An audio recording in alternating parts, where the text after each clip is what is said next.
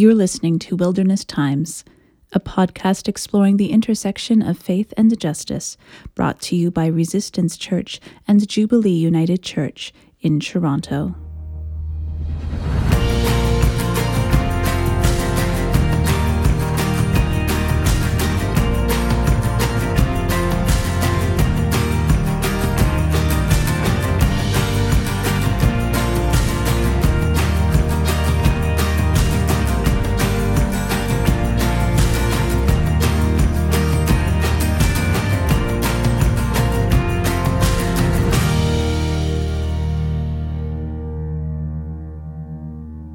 Hello and welcome to this week's episode of Wilderness Times, released on Wednesday, November 16th, 2022. My name is Brianne Swan, and in partnership with Norm Seeley, I am one of the called ministers at Jubilee United Church in Toronto. I also serve the Resistance Church community, one of Jubilee's digital ministries. Jubilee United Church, and by extension Resistance Church, are affirming ministries within the United Church of Canada. But what the heck does it mean to be an affirming community? In a United Church of Canada context, this means that a faith community has undertaken an intentional process with Affirm United S'affirmer Ensemble and discerned a path towards being public, intentional, and explicit around their engagement with 2S LGBTQIA persons.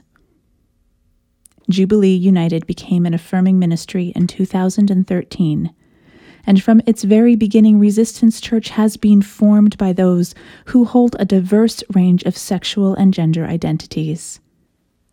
As we often say in our worship services, this diversity is part of what makes us whole and holy. This goes far beyond simply welcoming. It is about who is sitting at the table, influencing how the community grows and takes shape, acknowledging these differences of expression and being as gifts from God, and reflecting the very nature of God Themselves. On this episode, I had the pleasure of sitting down with American professor and author Cynthia Vacca Davis, talking about her newly released book, Intersexion.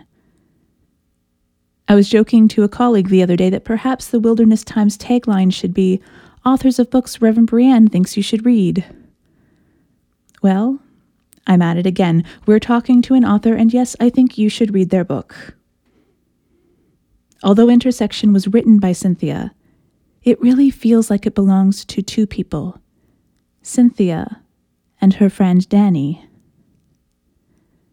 It is told in both Danny and Cynthia's voices and it's a moving and hopeful exploration of the cost of being known as an intersex minority and the cost of true allyship. From its publisher, Lake Drive Books, Intersexion is a story of what it means to come into one's own. It is a book for so many of us who are desperately craving a more authentic life and a story about the intersections we find ourselves in by no choice of our own. I had a fabulous early morning chat with Cynthia online, and I cannot wait to share our conversation. But first, here is American singer songwriter Mommy Issues and their track Don't Leave Me Here Alone. You can find Mommy Issues and links to their music by going to our show notes at wildernesstimes.ca. time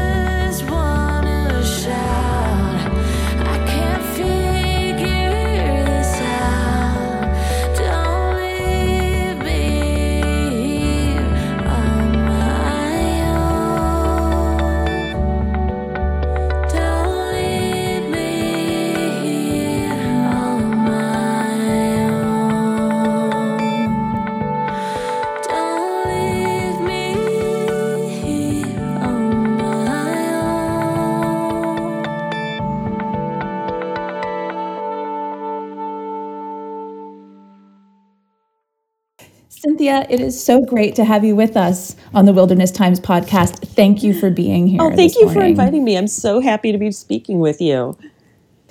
So, not that I'm going to hold you to a 30 second time limit or any time limit really, but if if you were going to, if you just met someone and you were like, I need to tell you about my book, how would you summarize what your book yeah that is a hard hard question. It's um it's harder than writing the book is answering this question because there's so many little components to the book. But um the best i've come up with is it's a dual narrative. It is my story and the way that it intersects with uh, my friend danny's story. Danny is intersex and i um at the time when Danny and I became good friends, I had known uh, him before, but the time when I actually truly got to know who he was inside, because um, Danny is intersex and he had been presenting female when I met him. So I did not know who Danny truly was. In the day that I um, was privileged um, that Danny confided me, uh, confided his story to me. Um, it it coincided with events in my own life where I had been um, adjuncting um, as an English professor at two different schools. And one of the schools um, suddenly um, and miraculously offered me this very attractive promotion. Um, and for those not um, familiar with academia, like tenure track is like the golden ticket. It's like it is the holy grail of academia trying to get a tenure track position. And suddenly this little school was offering little old me this instant promotion. Um, but it came with a catch which i quickly came to realize. Um, and this school had um, adopted a policy um, called the marriage and family statement. And they were going to require me and everyone else uh, this had been a newly adopted thing to sign a statement saying that LGBTQ plus um, people were um, repugnant was the word they used um, and offensive to god and offensive to the principles of the university. And if i was going to take this very attractive job i was going to have to sign that statement. And at the same time danny had just confided his his deepest secret to me and had asked me for support and help. So these two things were in total conflict. So the story is about that intersection of Danny's story, my story, and then how we went on together to become very good friends and to both find our authentic voices and to become a truer, more real version of ourselves in separate ways, but also together as friends. Danny is still a very good friend to this day, and he's been a huge part mm-hmm. of this mm-hmm. book. Um, he's totally um, he's behind every single thing that i do with the book. He just doesn't want to be the face of the book or to have anything really to do with writing or or out there stumping it so. Yeah i noticed that. Is it is it that danny is shy or is that it's just still not safe enough yet externally for him to be visibly talking about? Yeah, it's a little bit of both. Danny is not a writer, so he did not, he was very generous in sharing his story, asking me to write his story. He wanted it out in the world, but he is not in any way, shape, or form interested in um, in the writing prospect. He's a numbers guy. He's an accountant.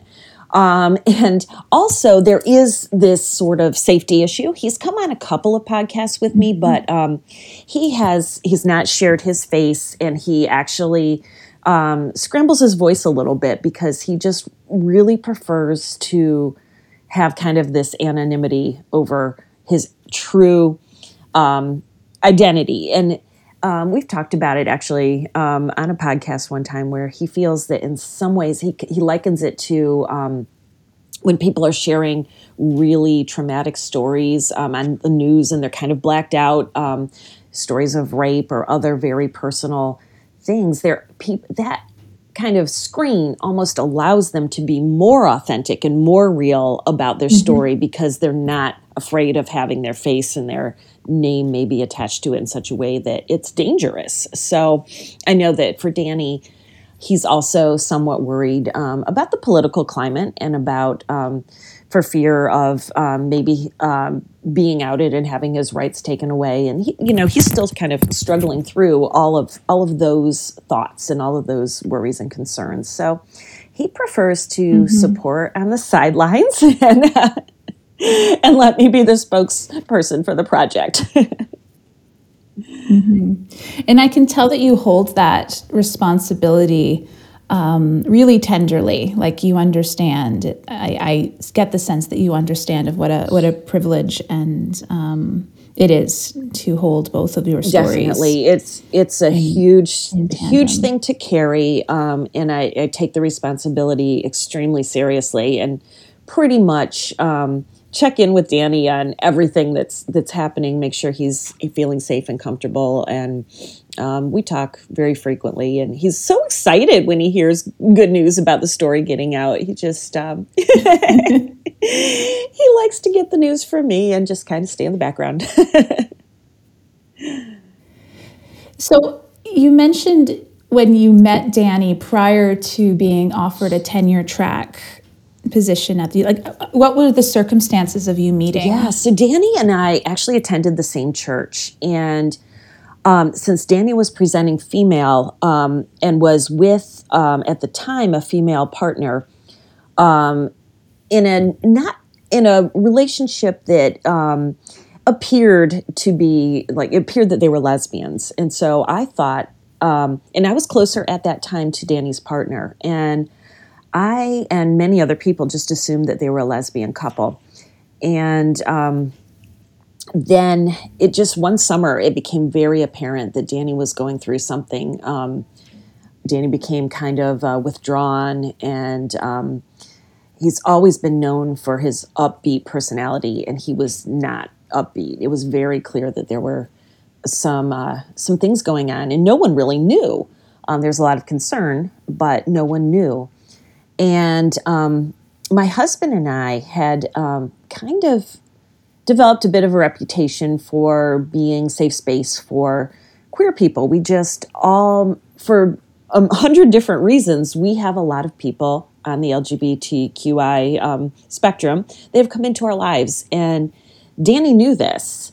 And um, one day kind of just asked us to come and talk um, at a Panera. And he told us his story. And it was really one of the first times he had ever verbalized his truth of who he truly was. Um, and he was practicing, he wanted safe people to practice on because there is a huge um, biological component, a physical component to being intersex. And Danny's life was quite literally um, at risk, physically and also mm-hmm. mentally. And even though he had guarded his secret for over 30 years, it was very clear that he was not going to be able to carry on um, keeping it. And he said, I might lose everything. I might lose my family. I might lose my faith community. And so I'm practicing sharing this on people that are safe and hopefully building a team of support around me. So um, that is. And what year would that have been? That was 2014. It was in the fall of 2014. Yeah, I'm always sort of placing these really important moments in time in America, like in the American historical spectrum too, because this, you know, it, it the, the Tea Party was already there, obviously, but the the rhetoric leading up throughout 15, 16, 17 would have only increased. Absolutely. The danger, I imagine. Absolutely. And it was actually um, a political response that led to that statement being drafted by the um, university because um, gay marriage had not been federally legalized yet. And Virginia, where I live, um, had mm-hmm. already legalized um, same sex marriage. So, this school that I was teaching at was in the neighboring state of North Carolina. And they were kind of bracing themselves and afraid that, oh, if Virginia has adopted this, maybe this is coming to North Carolina and we need to send a message to our supporters of where we stand. So, it was very politically motivated. Did that did it come out of the blue for you? The the statement that they wanted you to sign, or were you like, ah, uh, no, I could see that this was probably mm. coming? No, actually, it, it, I didn't see it coming because I already worked there and had not been asked to sign mm. anything like that. Um, because it was uh, a permanent tenure track role, I knew that there was going to be a little more scrutiny than just working there as an adjunct. But I had already gone through what they called the doctrinal interview, and nothing bad came of that. So I thought I was out of the woods. Um, I knew the school to be more conservative than I was, but I thought that there was maybe some room for a um, some difference in opinion and some some difference in um, interpretation of scriptures. And after making it through that doctrinal interview, I thought there were other things that were going to uh, kind of uh, trip me up. I thought, oh, we're going to you know come to heads on some other issues, and we didn't. So by the time I was hit with this marriage and family statement, we were already I, had already been to hr and talking about um, benefits and and then it was mm-hmm. oh we have the statement but um, oh, actually i um, i outed myself um, before um, anyhow because the day that this was all happening i knew i was already working on a project about intersex i didn't know it was going to turn into this book but I was already researching and I was already adopting a writing project around intersex for um, the graduate program I was in, um, the MFA program I was in. I knew I wanted to write about intersex for my thesis, and I knew that since that would be my thesis, I wasn't going to be able to keep that hidden. And so I told, right. I I completely told um, the uh, the academic dean, I said, I, I don't know how this is going to be received here, but I have recently adopted this thesis project and you need to know this. mm-hmm. And that's how everything kind of, yeah. you know, came to a head. Like, well, okay, so this is your thesis, but also you need to know that we've just adopted the statement and you will have to sign it. I could, yeah, I, I wish I was a fly on oh. the wall for that conversation, honestly. Just how that would have played played well if out. anyone's curious it you, is in the book I, I, tried to write it as a yeah. fly on the wall situation because i think people do need to know what goes on behind closed doors in some christian spaces mm-hmm. and uh, i found uh, the conversation to be concerning on many levels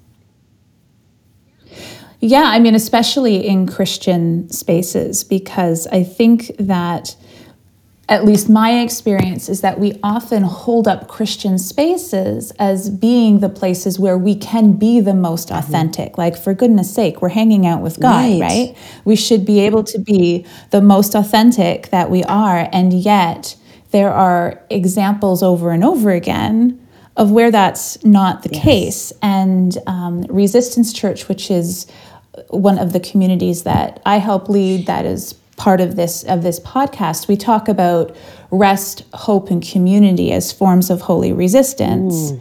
but essentially when church functions as it's supposed to in its most authentic way it it should be a it shouldn't need like a label like resistance right. it shouldn't need to be like spelled out it simply is resistance to all of these forces that make us feel like we need to hide who we are and we need to conform to some sort of like really damaging status quo.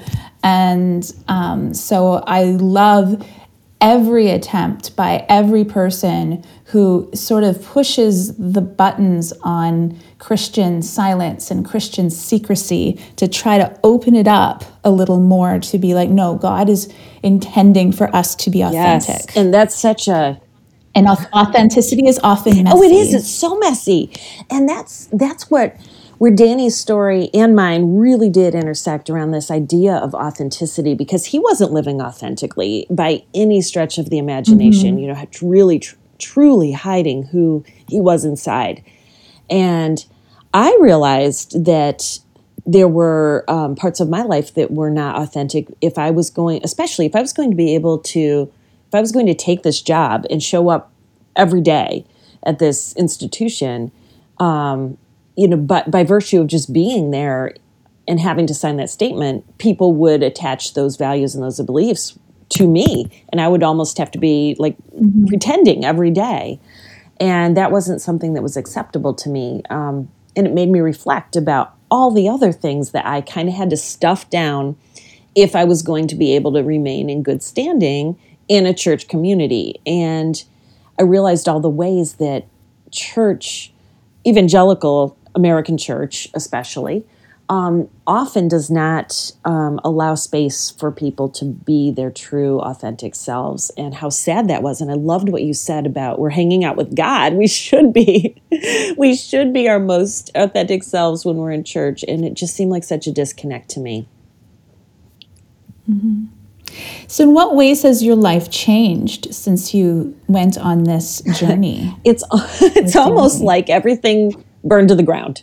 Um, and there were other things in my personal life that happened as well but you know just the age that i am where i came um, you know my children had now left home and also um, you know danny and i ended up both leaving our church community and you know my and my, my husband, you know, also, I mean, we all, and Danny has, uh, Danny's married now, and um, he and his wife left the church community that we were at. And um, I, in all of this, found my voice. And I realized that if I gave up this position, I was going to trade it for having a voice. And I started practicing using my voice in all different sorts of arenas and found that the more authentic that I was and the more true um, that I was to myself, and the more everything that I put out on the outside matched what I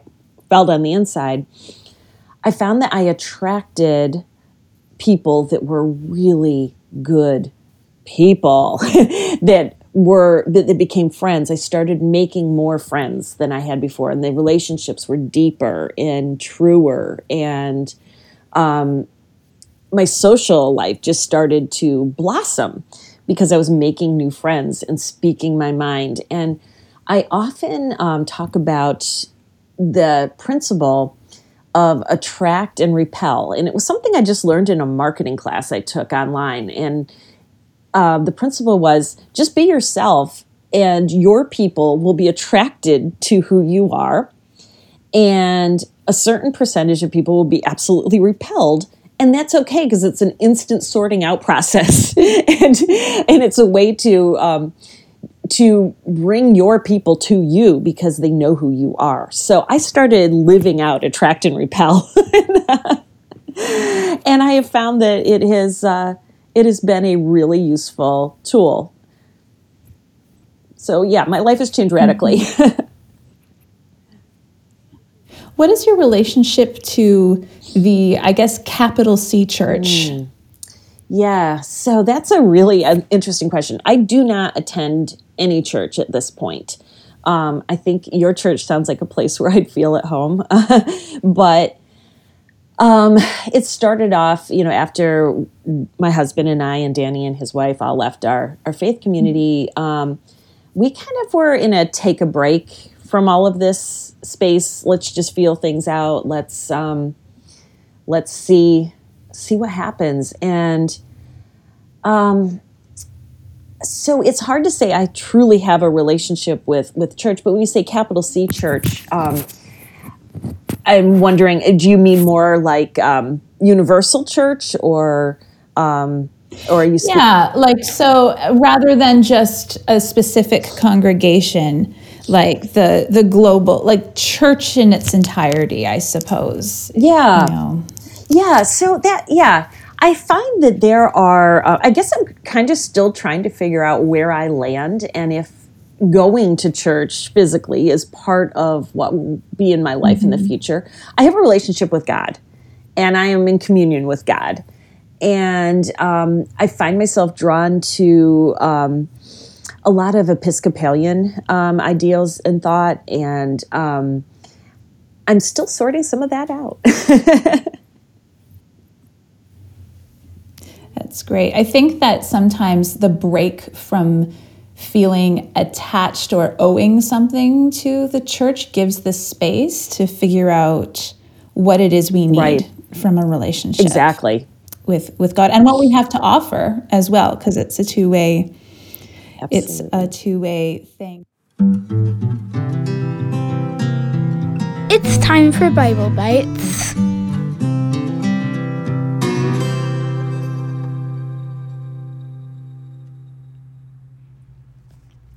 My name is Julian. I use they them pronouns. I'm currently living in Toronto, Ontario. I'm chair at Affirm United S'affirmer Ensemble. I'm reading Psalm 139, verse 14. I praise you because I'm fearfully and wonderfully made. Your works are wonderful. I know that full well. So um, the psalm was around being fearfully and wonderfully made, and I thought it spoke so much to Danny's story. And we talked earlier about uh, being a fly on the wall as uh, as I was talking with uh, the board of the university about um, intersex, and the conversation was troubling to me because it. Um, I think that there was a lot of of thought that intersex was um, a mistake or a, a, birth defect or mm. something that's just so rare that um, you know it, it it, was um, just not the way it was intended to be. I think that was the message that I got. And uh, um, at one point, someone um, compared it to alcoholism and compared it to um, they were trying to make a case that um, Danny's uh, situation was so rare that um, he had to adopt celibacy and uh, just accept that he was almost defective. I think was the uh, the message that they were trying to send, and I don't think that's the case. I don't think that um, the way someone is born is uh, is defective, and I think that um, to just try to explain away um, intersex, in particular, in this case, as just uh, an unfortunate mistake is just so wrong. And it made Danny feel like, oh, do I not even exist? Do I not even matter? This is who I am. And um, he is fearfully and wonderfully made. And I think that that's that's a lot of the reason why I chose that verse. But yet we are all fearfully and wonderfully made, and our authentic and true selves are part of the way God made us. So that's why I chose that verse. Mm-hmm. Yeah, and sometimes being fearfully and wonderfully made makes other people feel oh, yeah. uncomfortable. Like as I hear you talk about the things that were said to Danny and about things that were said to you about your work and stuff, it feels like the things that were I, on the surface supposed to be supportive were actually about maintaining the safety of, of the dominant oh group, yeah you know that absolutely um, that these sort of the mollifying or the words of of um, this sort of saccharine kindness were really about the safety of everybody oh, else. Absolutely. absolutely. Danny. Yes. and I think there was a lot of concern eh, from the university perspective of protecting their reputation, um, not upsetting their donors. Mm. Um, universities are supposed to be places where we seek truth. Um, we're supposed to be able at, at a university to, to interrogate an issue fully and not to um, there was also a comment of, I can't accept this idea that science and the Bible wouldn't agree. And um, I thought it was really interesting that that really truly wasn't the, the concern. It was your interpretation of the Bible. And you're trying to protect that and say that, mm-hmm. uh, you know, I see the Bible this way and science isn't agreeing. So therefore, the science is wrong. instead of realizing that if God right. truly made this world, that science and God are the same thing. mm-hmm. So, what was a turning point? Was it was there a single turning point, or was it multiple turning points for, for Danny and coming to terms with not so much um, being intersex, but being intersex in the world as it is? Mm. So are you um, are you asking about like why Danny chose to um, to come out and to talk about um, his identity? Yeah, maybe or um, just was there because in the beginning of the conversation, you know, we're talking about how Danny came to you and he right, hadn't told right. anybody. About this. And I guess I don't actually know how many people in Danny's life now Oh. know that he is intersex. Oh, yeah. and- Okay, so um, a lot of people do know that he's intersex. Um, not everybody, because he um, he is fully fully male. Well, you just uh, if you were to meet him, you would never know that he was anything other than who um, you know who he is today, and looks 100% masculine. And so he also struggles with this because. Um, when you do go through a transition like that and are able to fully integrate and to fully um, you know just kind of go from i was female and now i'm fully 100% presenting myself to the world as masculine um, it's called they call it being stealth so danny can live out the rest of his life and anybody new that he meets would never never have to know his background and he struggles with that a little bit because there are so many other people that maybe don't have that ability so I think um, in many ways that is is something that's on his mind that he is, feels a little bit like "Mm, I get to do this, but not everybody does. And should I should I talk about this more? And you know, it's a journey, and I think in his journey right now, he's the first part is just absolute, um, just marveling that he gets to live a life that he never expected was going to be available to him and um, and being so blessed and thrilled and happy that that happened, but also um, thinking through, well, what is my maybe my responsibility to other people? And I think that sharing his story um, is part of what he um, is doing to try to help others that are in his situation.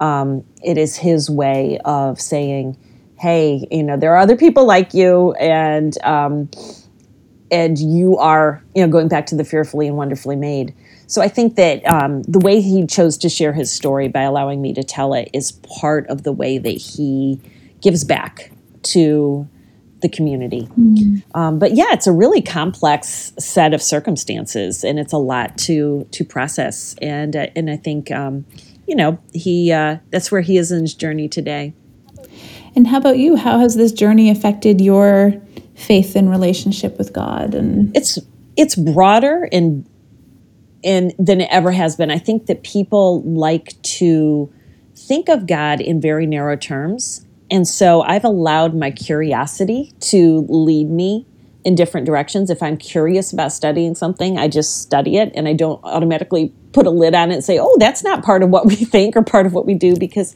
I do, I made the statement earlier about you know science and God being the same thing. I think that if we're going to accept that God made everything, then everything we learn about the world is part of learning about God.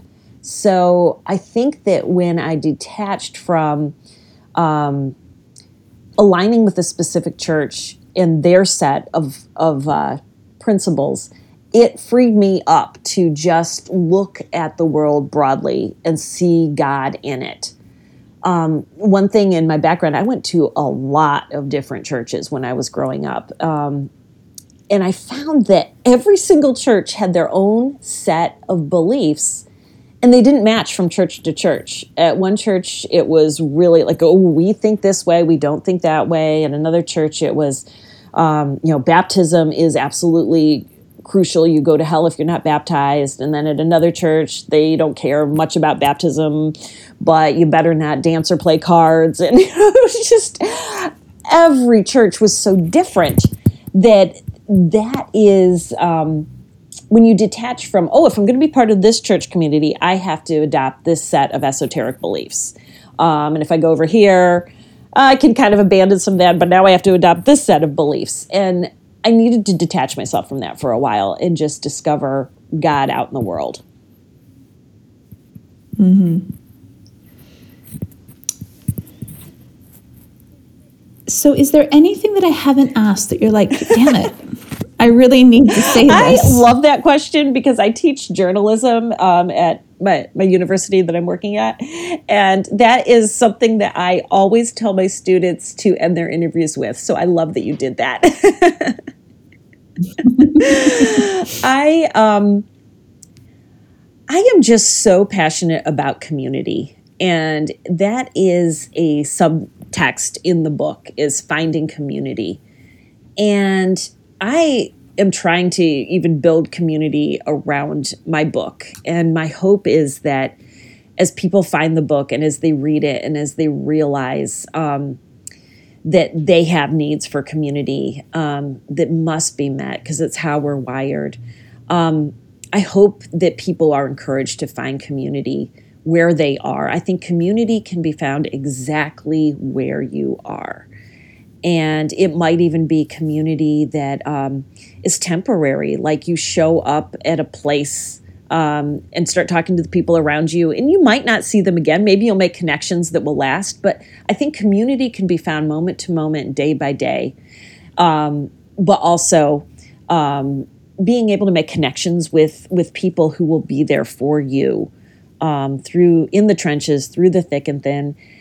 And I also would invite people to reach out to me um, on my website and um, become part of my broader community. Um, I'd love to keep in touch with people and uh, and help people to think through ways to find community every day, um, because I think that that's definitely mm-hmm. how we are wired to to live in community with one another.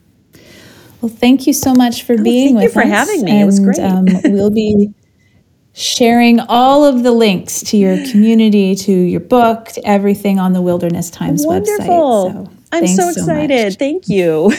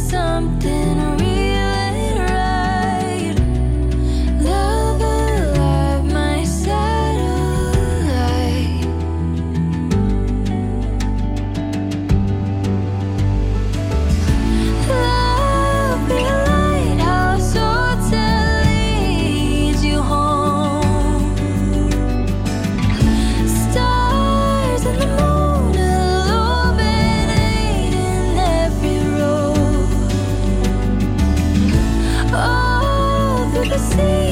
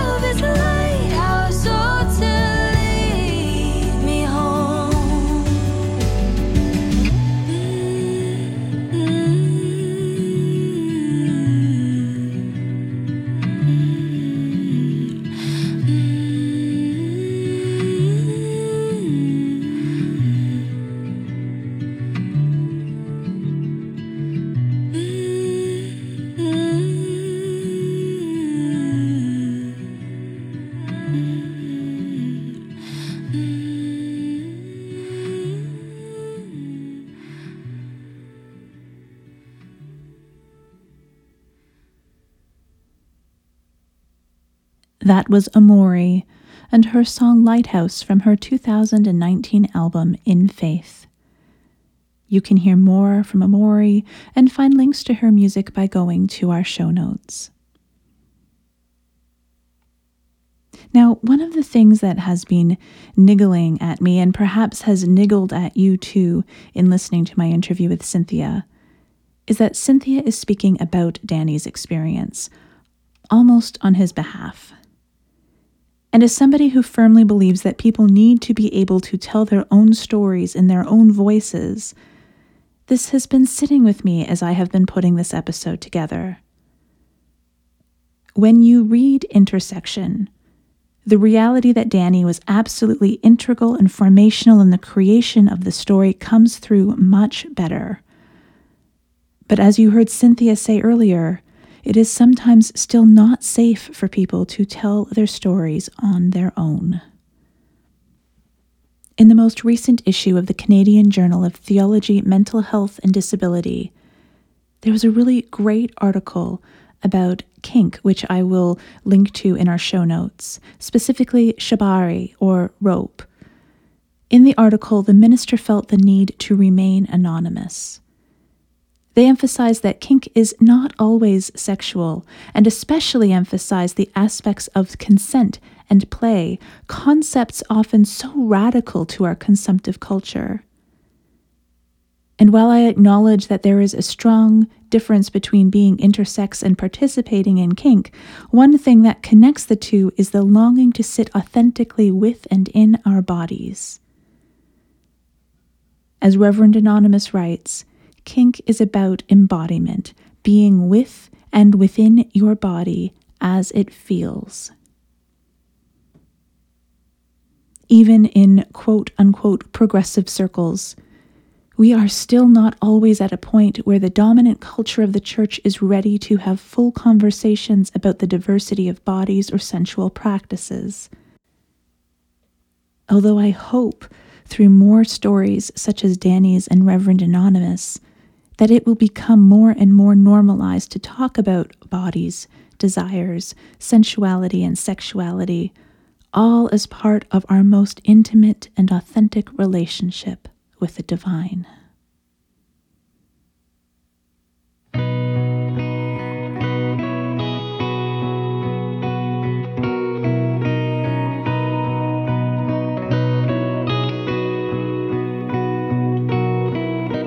Wilderness Times and Resistance Church are part of the digital ministry of Jubilee United Church.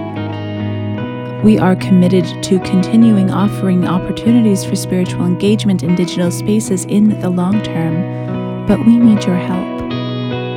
Please consider a donation as an investment in this ministry. You can find our donations page by going to wildernesstimes.ca/donate. From there, you can choose Wilderness Times from the drop-down menu. Whether you donate once or sign up for a monthly contribution, we are very, very grateful for your support.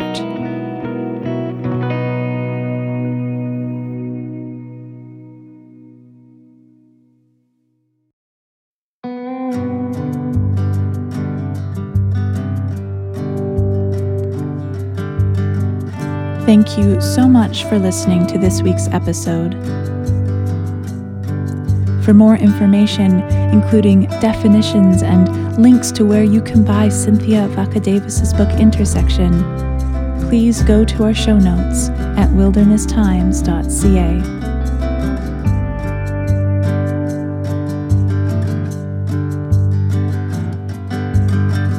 If you have enjoyed listening to this episode, please consider leaving us a rating or a review on Apple Podcasts or whatever platform you are listening from. It really helps us get the word out about the show. Until next week, take care of yourselves and each other in these wilderness times. We'll see you soon.